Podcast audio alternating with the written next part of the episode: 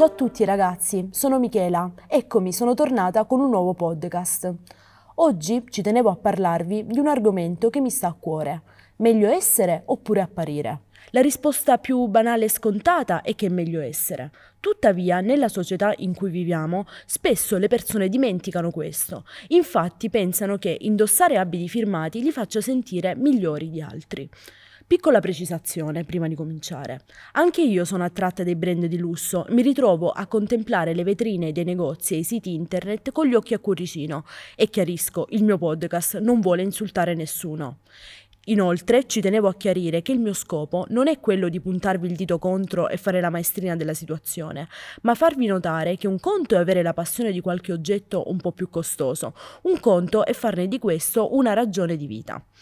Ho sentito gente fare scenate isteriche perché i genitori non compravano loro borse o abiti con prezzi folli e alla fine i genitori, commossi dal pianto dei loro figli, hanno ceduto, magari anche indebitandosi pur di far contenti i loro bambini, casomai questo rifiuto compromettesse la loro entrata in società. Chiarisco, avere determinati oggetti non è un vero sinonimo di ricchezza. Io ho conosciuto vera gente ricca che si vestiva con abiti normali, erano persone umili che non avevano bisogno di queste messe in scena per farsi accettare. Inoltre, lo stesso concetto di ricchezza è relativo, nel senso che una persona può avere tutti gli oggetti più costosi di questo mondo, supercar, una casa bella, ma non si sentirà mai ricca, ci sarà sempre qualcuno con più soldi di lei.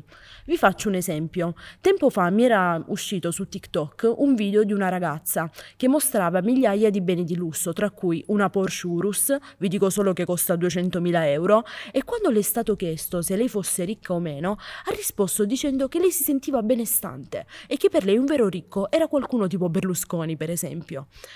A me ha colpito tantissimo l'esperienza di una ragazza, figlia di alcuni amici dei miei. Lei, pur essendo molto benestante, ha deciso di andare durante le vacanze di Natale in Africa per aiutare le persone meno fortunate.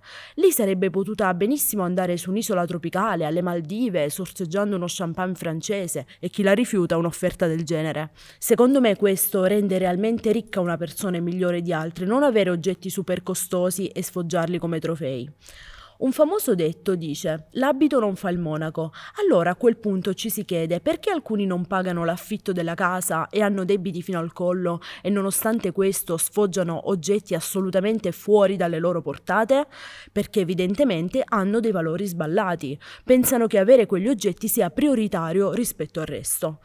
Poi quelle cose, ragazzi, non fanno assolutamente la felicità. Ci sarà sempre chi ha qualcosa in più rispetto a te, perché l'erba del vicino è sempre più verde.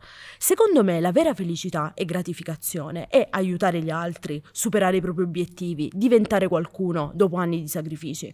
Una volta raggiunto questo, chi se ne frega della borsetta di 1000 euro? Questa è la vera sostanza.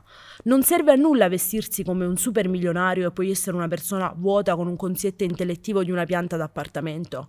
Chi si basa solo sulla forma non si sente accettato dagli altri probabilmente, ha bisogno di nascondersi dietro oggetti costosi per farsi accettare da una società di persone che sembrano fatte a stampo.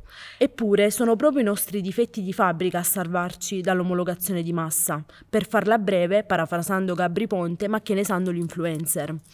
Fa la differenza chi si distingue da tutto questo e costruisce la propria vita su veri valori come la famiglia, l'amicizia, i rapporti veri e gli obiettivi che si pone per la propria realizzazione personale e professionale. Niente ragazzi, spero vi sia piaciuto questo podcast. È importante sapere riconoscere che nella vita le marche non fanno la differenza, cosa che lo fa è come la sostanza. Ci sentiamo presto con una nuova puntata degli occhiali di Michela. A presto.